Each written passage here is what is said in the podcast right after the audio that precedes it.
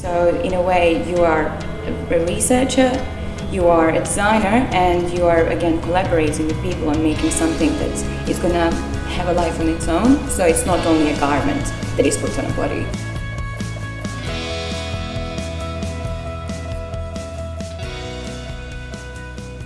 Welcome to Careers in Fashion.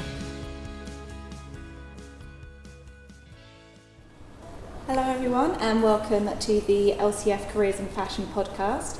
My name is Rachel Mansfield, and I'm a member of the Graduate Futures team. I am here today in our brand new East Bank building uh, with all the hustle and bustle around us. Uh, today, we are joined by a very special guest, Jovana Gospavic, an LCF alum who graduated in 2016 from the MA Costume Design for Performance course. Uh, since graduating, Jovana has collaborated with theatres, film production companies, and fashion magazines, and has worked on exciting projects such as Emma, My Policeman, and Queen Charlotte, which has her nominated for an Emmy Award this year for Outstanding Period Costume as an Assistant Costume Designer. So, congratulations. Thank you very much. I am also joined today by some wonderful co hosts, three students from the Costume Design for Performance and Hair, Makeup and Prosthetics for Performance courses. Uh, would you all like to introduce yourselves? Uh, Jessie, why don't you kick us off? Yeah, I'm Jesse Curry and I'm on the MA Costume Design for Performance course. Okay. Yes, so I'm Tilly, also called Mathilde Weihrich, but yeah, like, it's just like too difficult for people. Uh, and I'm a third year student in costume design. Hi, I'm Iga Paterewicz. I'm a second year student for hair, makeup and prosthetics for performance. Perfect. Uh, so, yeah, they will be asking some burning questions today. Um, but just to get us started, let's just start with the basics. Uh, Jovana, why did you choose to be a costume designer? Oh, I was I was reading these questions yesterday, and I was really thinking this is like the first question ever t- for everybody to ask, like why particularly costume design? And you know, there, it seems that there there is an easy answer, but there isn't because once when you start exploring a bit more about the costume design, uh, you you get to know more layers and and um, more interesting uh, parts about it. So it's not only about the fashion, but it's about narration, it's about telling the story, it's about the research. So each of the projects is, is a new one, it's a new field, so you're learning a lot um, and you're pushing your own boundaries. So, in a way, you are a researcher, you are a designer, and you are again collaborating with people on making something that is going to have a life on its own. So, it's not only a garment that is put on a body it has much deeper meaning in a way. So I think all of these layers are quite interested, interesting in when choosing to do this profession. Yeah, definitely. So when, um, obviously, so there's lots of layers, but when you first started, did you, were you sort of always set on costume or did you sort of start from a fashion perspective and sort of drift that way? I kind of did because my BA course was in costume and stage design together. So I did my bachelor degree in Prague at a university called DAMU. So we had both stage, well, scenography and costume together. So as one big um, design idea that would work both in the space and on the person. So it was more from this pace perspective that I got into costume. Uh, of course, like the fashion was always very interesting, but um, and it and you do need to have a good base in knowing fashion history and the garment construction and everything surrounding the fashion, but that wasn't my main. Yeah, nice. Um, and just sort of generally in your day to day, are you more focused on the designing, the making of the costumes, bit of both? Well, I mean that that really depends on your job role. Mhm. It's like a job, but mostly as assistant designer in movies and TV, you do work on all of it. Well, you're not making, but you have teams of makers and cutters that you communicate with. You do kind of supervise them as well. Sometimes um, in some of the jobs, I had to supervise the whole workroom. Sometimes I just needed to communicate with the cutters during the fittings.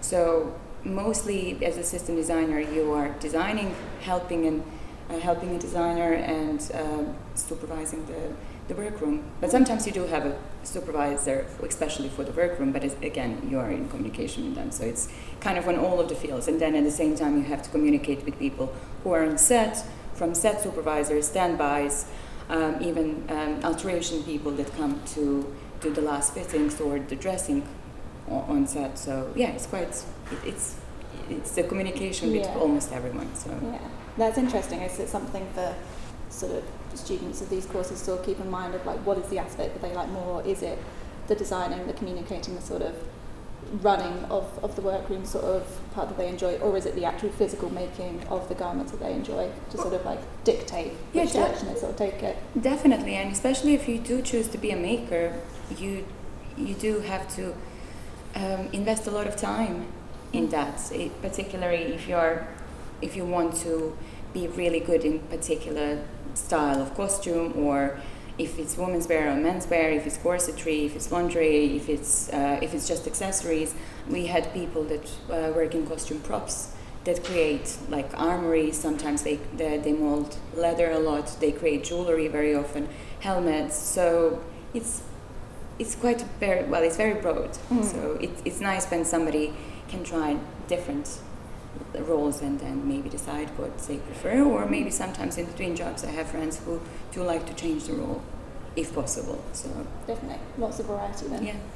Right, perfect. So, uh, Tilly is going to take the next section. She's going to have some questions on the highs, the lows, and uh, future goals. Yeah, so it would be so great to hear what has been your favorite job or project uh, you've worked on so far in your career.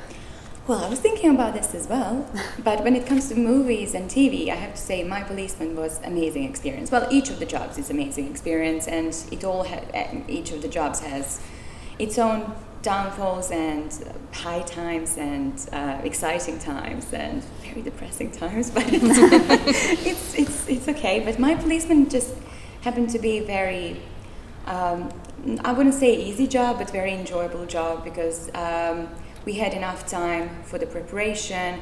It was the time of this no third lockdown, so I we didn't have anything else except work in a way. So, and the shops were just try, uh, just opening, so we had time to really look into fabrics, really have enough time for the fittings. Um, um, then we stayed for a month and a half in Brighton, all of the crew together, because we were filming there as well. And because of COVID, again, we were all staying in one hotel. And it, it was very nice, sustainable kind of cast and crew. And um, yeah, it was really, really interesting and a nice project to work on. Oh, that's great. So on the so like on the flip side, what was your most difficult job or the one you liked the least? Well, I, I wouldn't particularly say that it's one, but each of them um, have its own downfalls, especially when it comes to production pace and organization and uh, a lot of parts in communication that sometimes don't work well.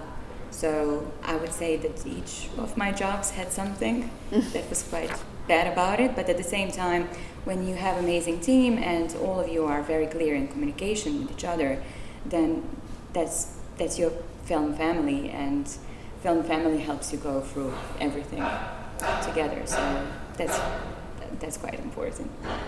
Is there is there anything like you would refuse to do now that you felt you could not refuse earlier in your career? Oh yeah, I was thinking about this um, question as well. But I think it's mostly about boundaries and setting the boundaries in the beginning.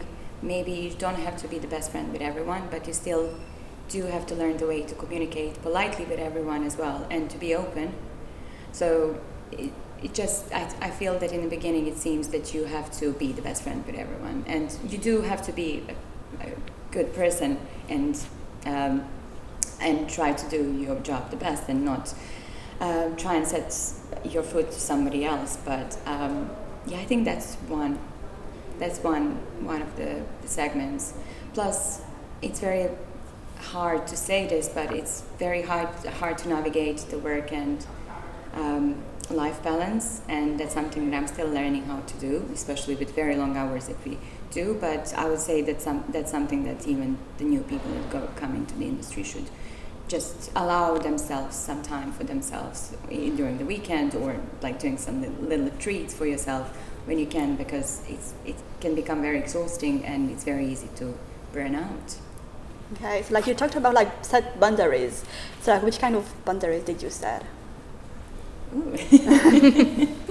Well, as I said, you don't have to be the best friend with everyone. Not everybody. You don't have to answer everybody's personal questions that they ask about you because you are working in the environment that is very close and physically close, and um, the people do tend to get easily in other people's lives or to maybe ask something that you don't have to necessarily answer.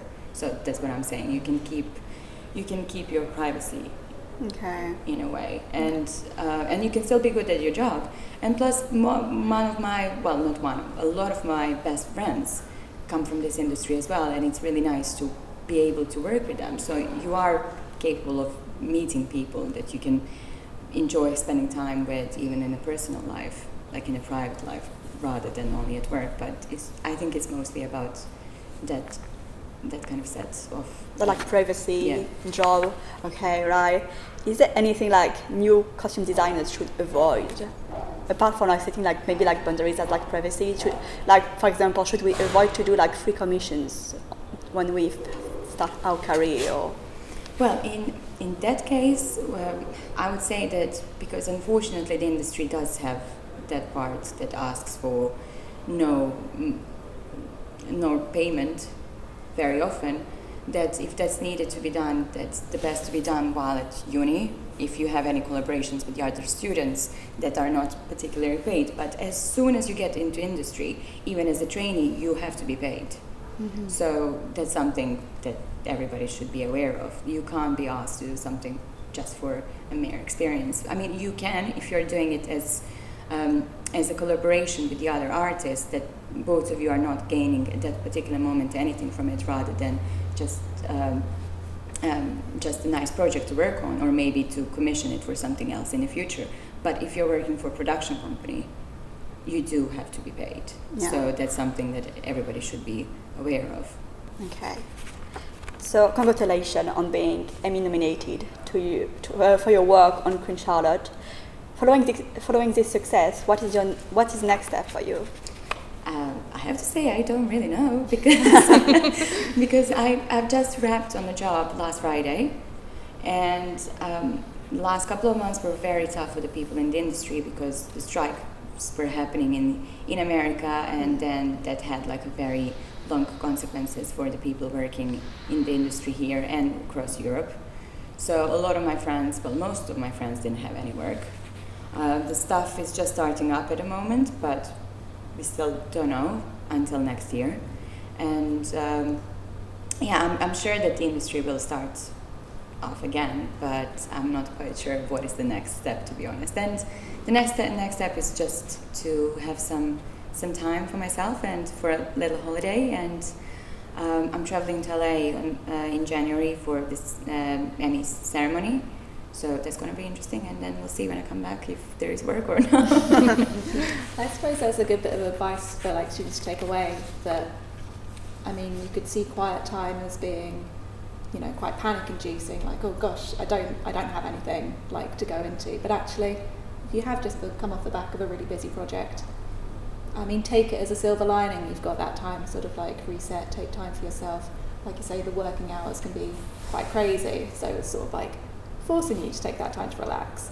Um, but also, on the flip side, to bear in mind that it can be quite a tumultuous industry. What with strikes, obviously, they don't happen that often, but when they do happen, they can have a massive knock-on effect. So just, I guess, being aware of the entire context of the whole picture of the industry is a good thing for students to take away.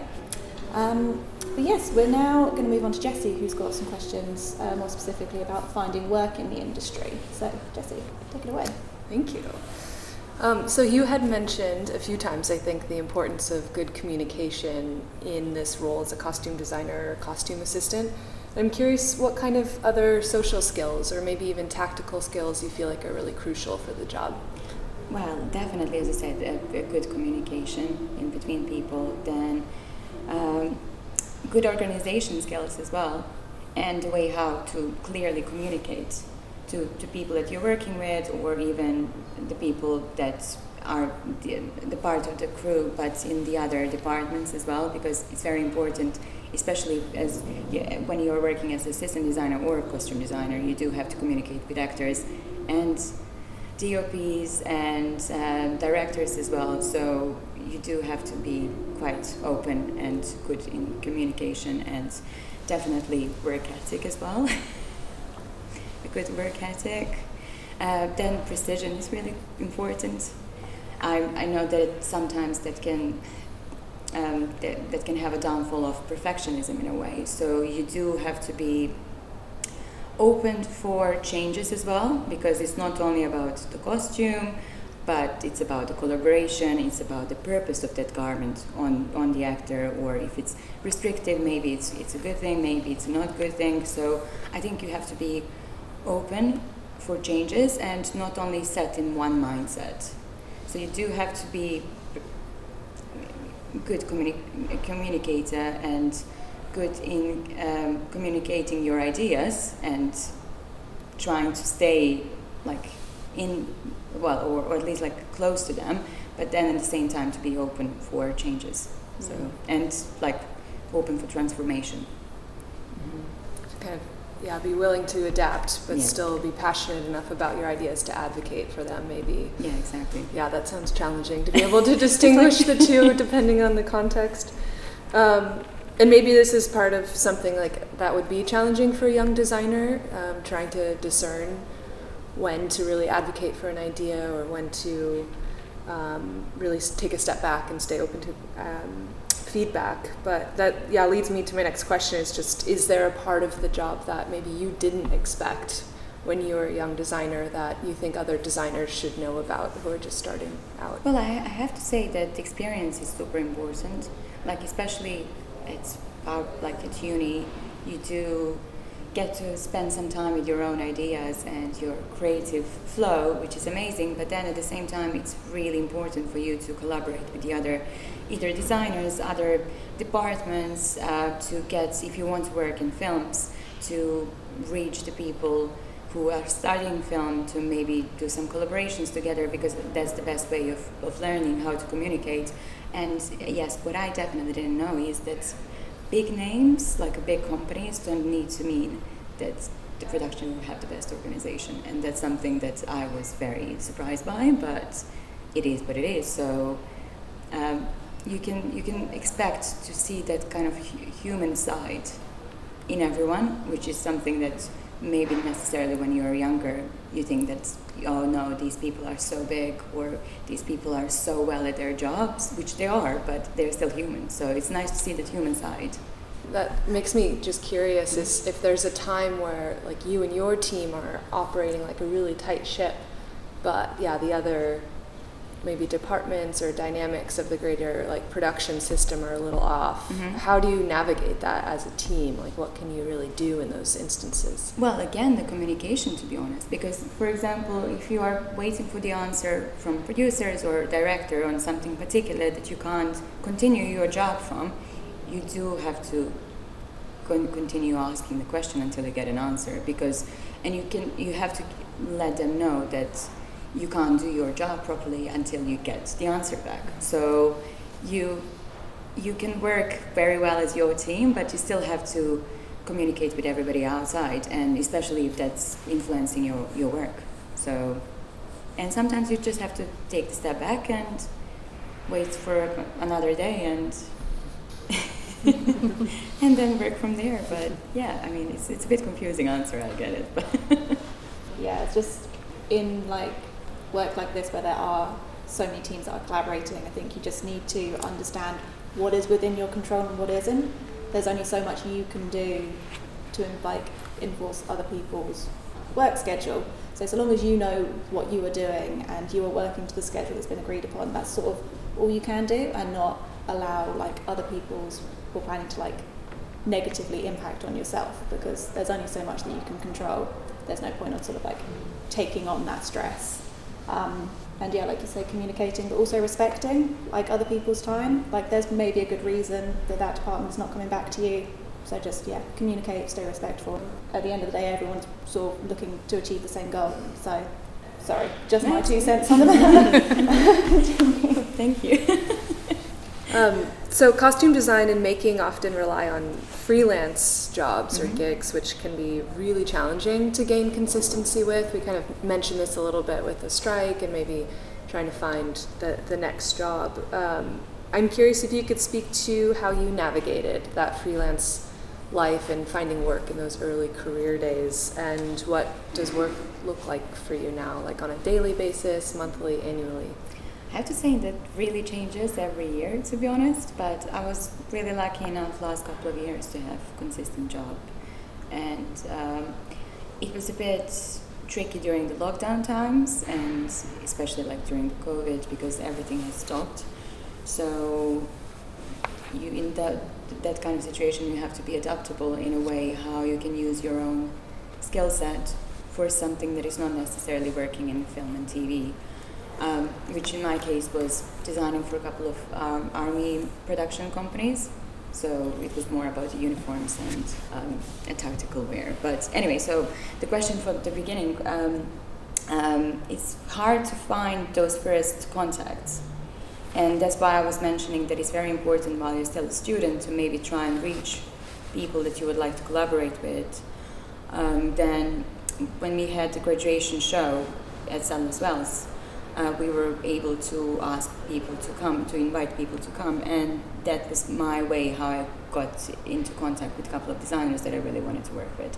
And then after after the graduation show, we stayed in contact, and then when I really started wanted to start working, I did send them emails and I asked I asked if they had any work, but it doesn't necessarily have to be like that. I know a couple of my friends that have been trying to get, get contacts of agents of designers they really want to work with and then just sending their email with their CV and asking for work. And I have to say they, they were successful. So I, I know that it's a hard thing to do and to get yourself into, um, into that first row of communication with somebody that you really admire.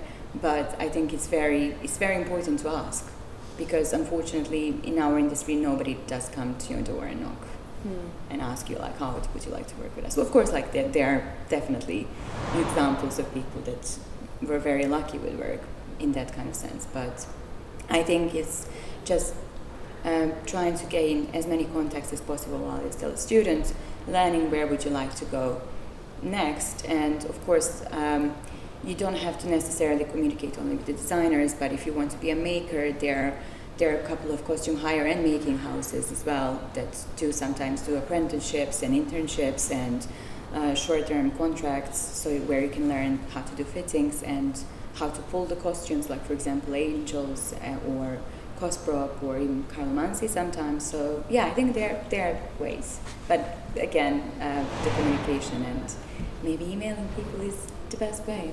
Yeah, we um, last year we had another podcast about sort of like the yeah sort of like the film industry, performance industry, uh, with another LCF alum, Amy Easter, and that's another thing that she said when asked a similar question. It's just email, just find find email addresses and just email, email, email, email. Um, you know, you just got got to keep knocking at every door that's sort of in front of you um, because eventually someone will open it and that will lead to an opportunity. But like I say, the door's not just going to open on its own. You need to put yourself in front of it. Um, Yeah, and that kind of leads to my next question, which is just about the film industry being notorious for word of mouth, mm. essentially helping um, be the glue that kind of keeps the industry together and helps um, people find out about opportunities. And I'm wondering how you got your first job within film. Was it through word of mouth in a similar fashion? Well, it, it was for the word, uh, word of mouth, but it was exactly one of the designers that I invited for the show, Mm. graduation show, and then um, because uh, there is the other tricky part of working in our industry, especially if you're the freelancer. As if you are international student, it's very hard to stay in this country on freelance basis, and that's something that has been changing in the last couple of years, which I heard that it's really good because now you have some graduation scheme that you can, after graduation, you can stay. But um, unfortunately, this wasn't the case for me when I was finishing uni. So I had to find work visa to be sponsored for me. So I haven't been able to start working in film industry for at least like two to three years after graduation. So even through the contacts that I had, I still I wasn't allowed to work as a freelancer.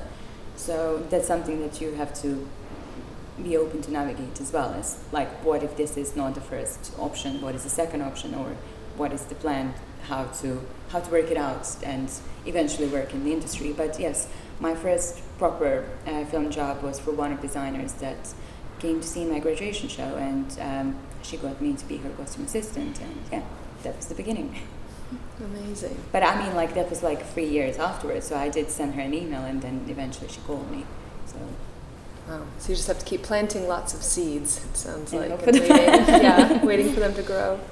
I imagine that's pretty different to how you find work now. That you're more established. You have an Emmy nomination. You have like contacts. How does work come to you now, or do you end up seeking out work, you know, proactively still?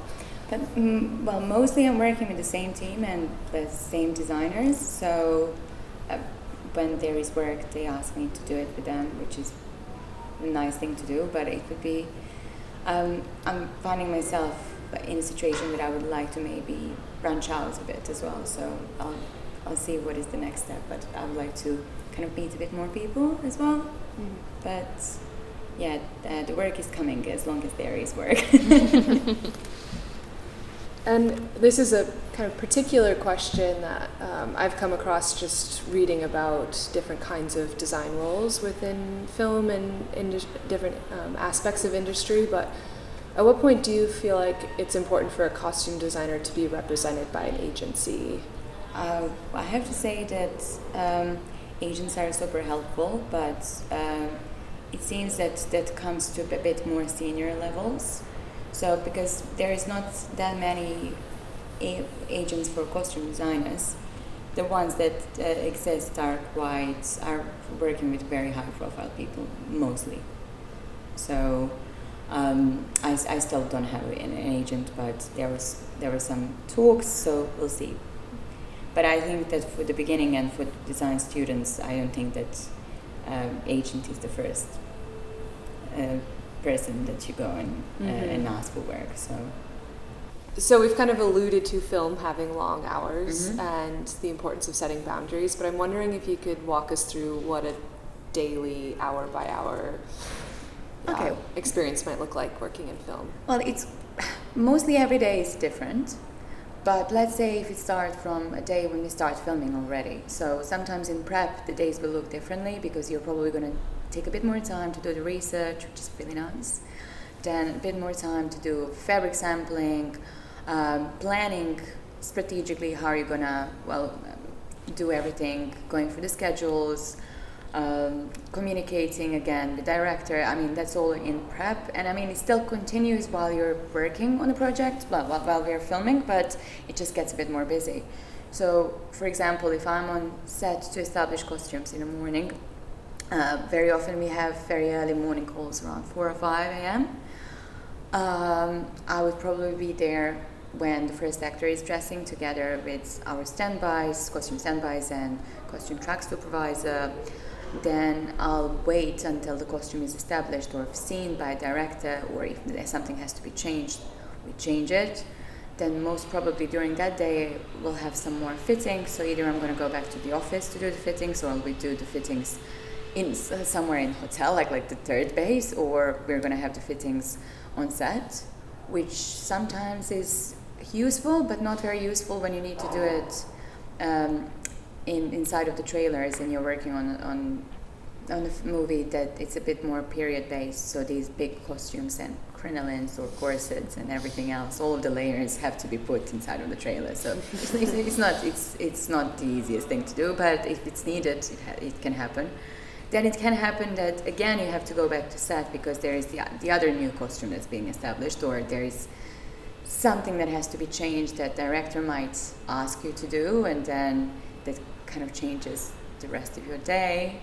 Then you you talk to um, and um, designer if she wants to change anything, or you talk to designer about the lineup, and then you as assistant designer you communicate with the truck supervisor about the lineup for the next couple of days, and then you go through little bits and pieces if something is missing. You communicate with buyers if that's what's missing needs to be be bought for tomorrow or like next week. And um, then, for example, schedule might change or the script might change. So you have to go through the script again and see what the differences are. If the date has been moved and you don't have time to make something new, uh, you have to see if you can repurpose one of the costumes. Um, then, yeah, I completely forgot. If I'm having fittings, I have to communicate with one of the makers in that case of the team that is working for that character. So it's it's quite like different. And, and Every with day. all of that, that's a huge day. What time would you usually end? If you started at 4 a.m., like what's an average versus like a really long day? like six, seven, the best case scenario, and it could go until eight or nine. So So relish those writer strikes because you're going to need the break. Yeah. Thank you. That's so helpful to hear. All the little details of yeah, what it's the reality is like.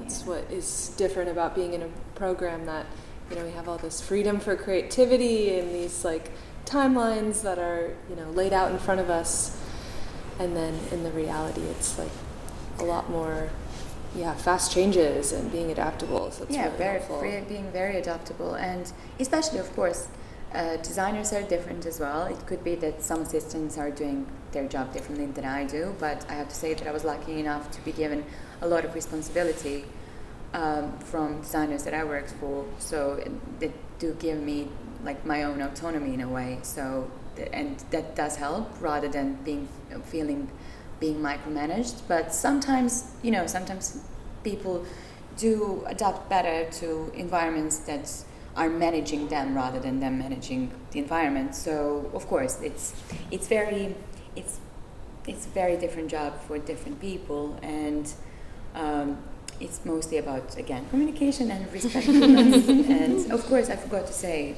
something that um, new designers should definitely um, work on uh, is uh, being well being open to be responsible to take responsibility for your actions and credibility for what you what you're open to do and want to do and what you have done for example even if it's a mistake because that's something that I do see in the industry a bit that people very often don't take credibility for their own mistakes or try to put it on somebody else, and that's okay as well. Like mistakes happen, especially in a fast-paced um, um, industry that we work in. But it, I mean, the, taking responsibility is quite important.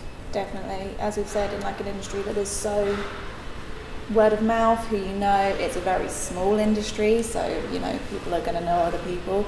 You don't want to be labelled as the person who passes the buck and like puts blame on other people because that's not a person you want to work with. So um, yeah, definitely having a bit of, uh, like say, um, credibility and um, Integrity. that's the word I'm looking for. Yeah. Integrity. Yeah, goes a long way. And then maybe my last question, just to kind of wrap up this section, because I could go on forever. But um, yeah, what advice would you give for emerging designers that are looking for work? You kind of mentioned emailing, knocking on doors, um, but is there any yeah last advice that you would give students looking for work? Well, definitely to be adaptable. To know that the first job that you get is not, it doesn't need to mean that that's your last job in a way that that's the role that you have to do. That it's okay sometimes to say no. That it's, um, that work and life balance is important. So it's, it's important to know that you can still have a life or try to have a life while you're working.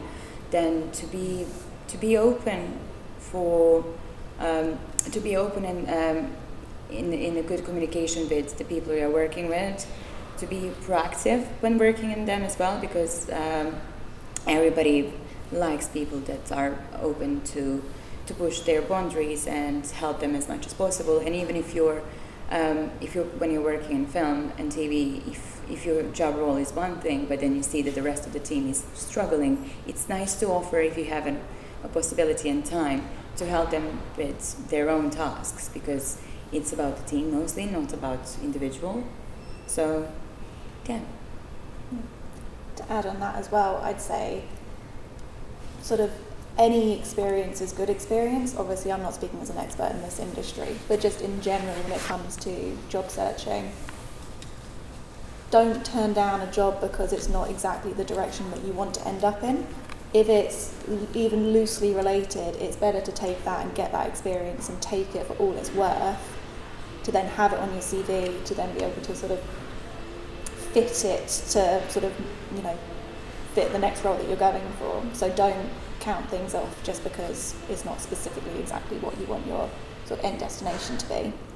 Um, but yeah, that was all fantastic advice for yeah students and graduates sort of like looking to enter the industry. Uh, we've touched on it a lot already, sort of the topic of collaboration between teams, uh, but Iga's got some more questions sort of more specifically about hair makeup and prosthetics. Yes. Uh, Asking as a hair makeup and, uh, and prosthetic student, what is it like collaborating with the hair and makeup department? Well, I mean, it's it's quite important, yes. as because you're working on one image of the character together. So very often, of course, in the beginning, you're going to have the meetings together, sometimes together with director as well. Um, when I do have fittings, I mostly communicate straight uh, to uh, to makeup designer as well, so we are on the same page. What needs to happen. Very often, if you're working on like prosthetics, like wounds or uh, cuts or some particular makeup that is on a body, it's very important for both of you to do the fittings at the same time, so you know where the, what the placement of, for example, wounds would be, or um, to find a solution you know how that actor will be dressed in the end who is going to do the makeup uh, well who is, if the makeup is going to be the first thing or the costume is going to be the first thing on. And yeah it's it like the collaboration go through goes through a lot of stages. So through just design to the functional ones that you need for call call times for the morning. So it's it's very important. Yeah, and then um, are there any specific things you think both sides could do to make sure that the process goes more smoothly? Well definitely just open communication Yeah. so nothing else and course. just work from there Yeah, right. um, perfect. Uh, when collaborating with other teams, uh, apart from hair and makeup, what are the difficulties that you uh, have to compromise on? Well, we- as we have mentioned before, sometimes it can be that one of the departments has, uh, well, is experiencing some uh, difficulties in organization or uh, difficulties with something that doesn't have to be connected to our department, but that's why it's very, uh, as we've spoken earlier, but Rachel mentioned as well, is to, to be open and um, clear in communication, but adaptable as well to somebody else's time. Then, of course, respectful of everybody's work ethic and and um, and the calendar as well. So, yeah, it's it's quite. But again, it comes back to the communication and to being uh, set on your ideas, but then open again to change and adapt, com- seeing what's what's possible, what's happening that day. For example, instead maybe they have to change. Um, change uh, scenes order, which sometimes is fine, but sometimes has very bad knockoff effect on costume and makeup. Then it's about oh, what can we do to still make it as we wanted to make it. So it's it's about knowing sometimes to say no as well if that's completely compromising uh, the time and the costume that has been made, but sometimes as well to offer them something as, as a solution rather than only saying no. So um, Of course, it's all about helping each other at Yeah, the end exactly. of the day. Yeah, of course. Um, and of course, you're a costume designer rather than a hair and makeup artist. But as someone who works closely with these artists in different departments, um, is there any advice from your perspective that you would give to someone uh, in the hair, makeup, and prosthetic uh, department? Yeah, I think it's very similar to the costume students. Um, so, collaboration while still students, reaching out to people that you admire and you would like to work with, or under who you would like to learn from as well. So, I think it's very similar. Just trying to collaborate and create as many contacts as possible, and to probably email Email lots of designers people, as well yeah. and agents. Yeah, Of course, perfect. Thank you very much. thank you. Amazing. So, got a couple of last questions that sort of just didn't really fit into uh, any of the other sections. Um, so, Eva's going to uh, kick us off with this last miscellaneous question. Yes. Um, so, how often can you be sustainable in your practices and your processes, and how do you include sustainability in your process? Well, sustainability is quite important for the film industry, and in the last couple of years, there, um, the industry is really trying to to get uh, good sustainability level. Like for example, there is a company called Albert that gives the certificates and uh, advises on how the production to be sustainable as possible. Um, costume department has ways of staying sustainable, which are, for example, when there is a possibility of um, reusing the garment, even if it's a made garment for one of the main characters, if you can reuse it in some other scenes rather than throwing it away or just putting it aside and forgetting about it, it's really good. Then the costume hire houses are really good places as well to start pulling from and to use and reuse costumes as much as possible, especially for the crowd. Um, very often after productions are done, um, um, we try and, well, production try and sell out costumes or garments that we still have that sometimes we just pass by to other production, which is again really good because they can use it as their stock. So that clothes again has like a new life. Then it, it, uh, it comes the same with um, some of our kit um, when our production is not working anymore and for example none of our team is working again then we do pass by our kit as well to other productions. So from rails to steamers um, hangers um, just dividers labels. So we do try and stay as sustainable as possible but sometimes of course that's that's not very possible. But yeah i think um, there is there is a good mission in hands now uh, when it comes to industry when everybody's trying to be as sustainable as possible. Yeah. That's really good. It's lovely to hear that everyone's trying the best to make sure everything's sustainable as possible. So, yeah, thank you. And I'm just curious to know, like, what do you think about art and, and education? And like, do you think that the education system supports art kids enough? Well, I mean, as you said, you're from France. I'm from Serbia, and I used to live in Czech Republic, in Belgium, and in the UK. And each of these countries has a different system. And I have only did my masters um, here in the UK, so I can't, I, I can't really have a big opinion because I haven't been in the situation where when I was in primary or secondary school in this country to see what kind of approach uh, do people have to art and art as a subject at school.